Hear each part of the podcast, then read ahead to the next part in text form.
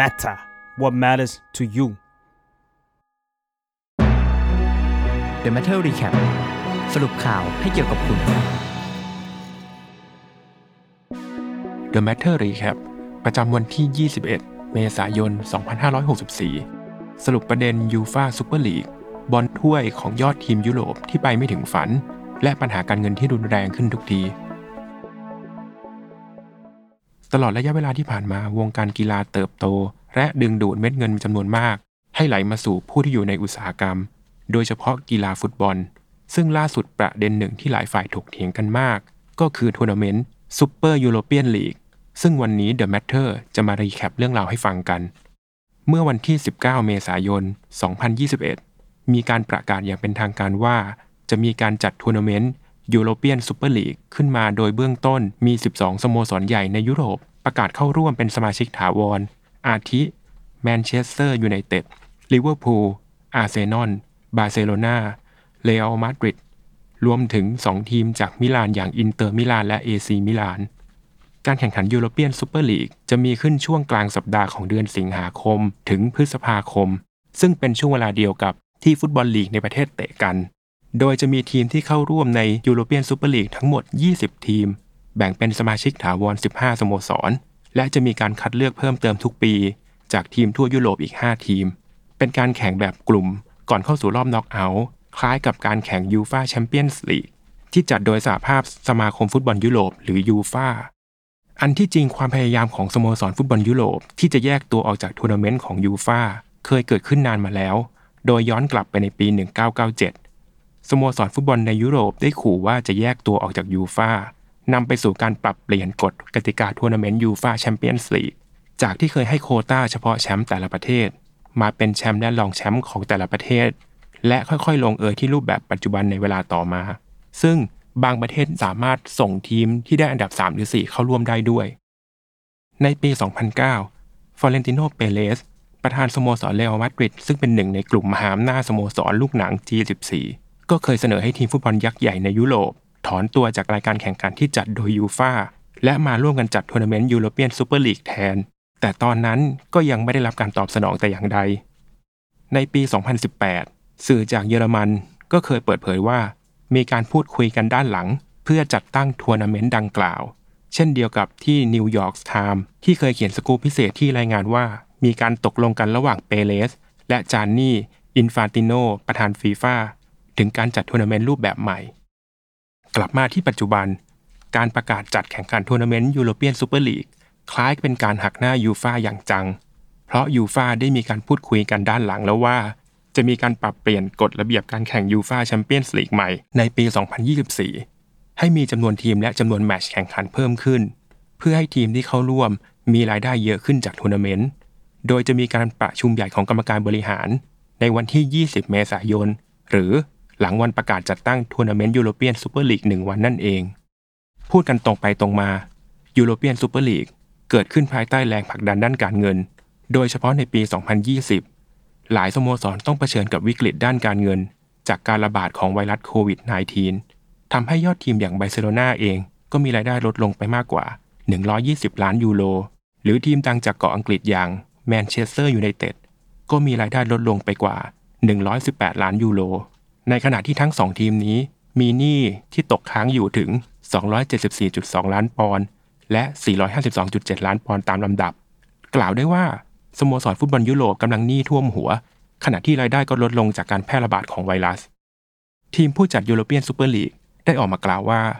พวกเขาได้รับการสนับสนุนจากธนาคารด้านการลงทุน JP Morgan เป็นเงินถึง 3.5 พันล้านยูโรซึ่งทางผู้จัดรับปากว่า จะมอบให้แก่สมาชิกถาวรที่เข้าร่วมในการแข่งขันนี้ ซึ่งจะเฉลี่ยตกทีมละมากกว่า 223 ล้านยูโร ด้านสื่ออย่าง Financial Times ประเมินไว้ว่า สโมสรที่เข้าร่วมการแข่งขันครั้งนี้ จะได้รายได้ถึงปีละ 300 ล้านปอนด์ ขณะที่การได้แชมป์ฟุตบอลถ้วยใหญ่ของยุโรปในปัจจุบัน ให้ผลตอบแทนราว 111 ล้านปอนด์เท่านั้น ขณะที่ราคาซื้อขายนักเตะในปัจจุบันเพิ่มสูงขึ้นไปเรื่อยๆ อย่างเช่น นักเตะดาวรุ่งอย่างคีเลียนเอ็มพัปเป้ ถูกเว็บไซต์ Transfers Marker ประเมินราคาซื้อขายไว้สูงถึง 160 ล้านยูโรฟลอเรนติโน เปเรซ ประธานของสโมสรเรอัลมาดริดและยูโรเปียนซูเปอร์ลีก ได้ออกมาให้สัมภาษณ์กับสำนักข่าว BBC ว่า สิ่งที่พวกเราทำไปเพื่อรักษาวงการฟุตบอล ให้อยู่อย่างสันติสุขไปได้อีกอย่างน้อย 20 ปี ก่อนกล่าวต่อว่า ถ้าทัวร์นาเมนต์แชมเปี้ยนส์ลีกยังคงเป็นอยู่แบบนี้ เราจะมีกำไรน้อยลง น้อยลงเรื่อยๆ และมันจะจบลงในที่สุด ภายหลังที่มีการประกาศจัดยูโรเปียนซูเปอร์ลีกทางยูฟาหรือสโมสรฟุตบอลยุโรปพรีเมียร์ลีกจากประเทศอังกฤษเซเรียอาของอิตาลีและลาลิก้าของสเปน ได้ออกแถลงการณ์ร่วมกันว่า จะทำทุกวิถีทางเพื่อหยุดยั้งการจัดการแข่งขันนี้ โดยขู่ว่าทีมไหนที่เข้าร่วมรายการดังกล่าว จะถูกตัดสิทธิ์จากถ้วยยูฟาแชมเปี้ยนส์ลีกทันที เช่นเดียวกับสหพันธ์ฟุตบอลระหว่างประเทศหรือฟีฟ่าที่ออกมาขู่ว่าจะแบนนักเตะ ที่เข้าร่วมรายการนี้ ไม่ให้มีสิทธิ์ลงแข่งในทัวร์นาเมนต์ฟุตบอลโลก 2022 ที่ประเทศกาตาร์แต่ในจังหวะนั้นทางฝั่งผู้สนับสนุนก็ดูจะมุ่งมั่นไม่แพ้กัน เมื่อเอ็ดวูดเวิร์ดรองประธานบริหารสโมสรแมนเชสเตอร์ยูไนเต็ดประกาศลาออกจากตำแหน่งที่ปรึกษาทางยุทธศาสตร์ฟุตบอลอาชีพของยูฟาเป็นการแสดงออกว่าเขาไม่ต้องการร่วมงานกับยูฟาอีกต่อไป ทางด้านปฏิกิริยาของฝั่งแฟนบอล บางกลุ่มได้ออกมาประท้วงหน้าสนามฟุตบอลในหลายเมือง อาทิเช่นลิเวอร์พูลมีการเผาเสื้อทีมของตัวเอง และมีการนำเครื่องบินบินขึ้นเหนือสนามแอนฟิลด์พร้อมข้อความต่อต้านการแข่งขันยูโรเปียนซูเปอร์ลีกนักฟุตบอลหลายคนก็ออกมาแสดงความไม่เห็นด้วยในโลกโซเชียล อย่างเช่น เมซุตโอซิล อดีตนักฟุตบอลทีมชาติเยอรมัน ได้ออกมาโพสต์ในทวิตเตอร์ว่า เด็กๆเติบโตขึ้นพร้อมความฝันในการชนะบอลโลกและแชมเปี้ยนส์ลีกไม่ใช่ซูเปอร์ลีกที่ไหน เกมใหญ่มันสนุกตรงที่เกิดขึ้นแค่ปีละครั้งหรือสองครั้ง ไม่ใช่ทุกอาทิตย์ แม้แต่แกรี่เนวิลล์อดีตนักฟุตบอลทีมชาติอังกฤษและแมนเชสเตอร์ยูไนเต็ดก็ออกมาเรียกทัวร์นาเมนต์นี้ว่าเป็นเรื่องน่าขยะแขยงสำหรับหนึ่งในเมืองหลวงด้านฟุตบอล อย่างสหราชอาณาจักร นายกรัฐมนตรีบอริสจอห์นสัน ได้ออกมาสัมภาษณ์ผ่านสื่อมวลชนว่า รัฐบาลจะพยายามทุกวิถีทาง ร่วมกับองค์กรฟุตบอลอื่น ๆ เพื่อทำให้มั่นใจว่ารายการนี้จะไม่ไปไปในทิศทางที่กำลังจะเป็นไป เขากล่าวต่อว่าผมไม่คิดว่ามันเป็นข่าวดีสำหรับแฟนบอล และไม่คิดว่ามันเป็นข่าวดีสำหรับวงการฟุตบอลในประเทศอังกฤษนี้ท่ามกลางแรงกดดันจากโลกฟุตบอล ล่าสุดเมื่อวันที่ 21 เมษายน 2021 สโมสรยักษ์ใหญ่ในพรีเมียร์ลีกทั้ง 6 ทีมได้แก่ อาร์เซนอล แมนเชสเตอร์ยูไนเต็ด ลิเวอร์พูล เชลซี แมนเชสเตอร์ซิตี้ และท็อตแนมฮอตสเปอร์ ได้ออกมาประกาศถอนตัวจากรายการยูฟาซูเปอร์ลีกแล้ว ขณะที่ฟาบริซิโอ โรมาโน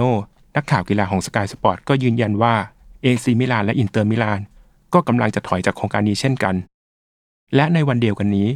ทีมผู้จัดยูโรเปียนซูเปอร์ลีกได้ออกมายกเลิกแผนการจัดทัวร์นาเมนต์แล้ว โดยได้กล่าวในแถลงการณ์ว่า เราจะพิจารณาโปรเจกต์นี้ใหม่อีกครั้ง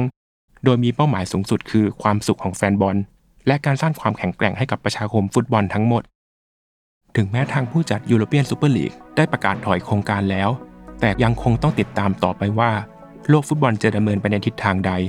เพราะปัญหาที่เกิดขึ้นในตอนนี้ คือค่าใช้จ่ายและการอัดฉีดเงินเข้าไปในตลาดซื้อขายนักเตะ จนทำให้ราคานักเตะเข้าใกล้ระดับเฟ้อบวกกับปัญหาการแพร่ระบาดของไวรัสโควิด -19 ที่ส่งผลต่อสถานภาพด้านการเงินของทุกสโมสร ติดตามรายการ The Matter Recap ได้ ในทุกช่องทางของ The Matter Podcast ครับ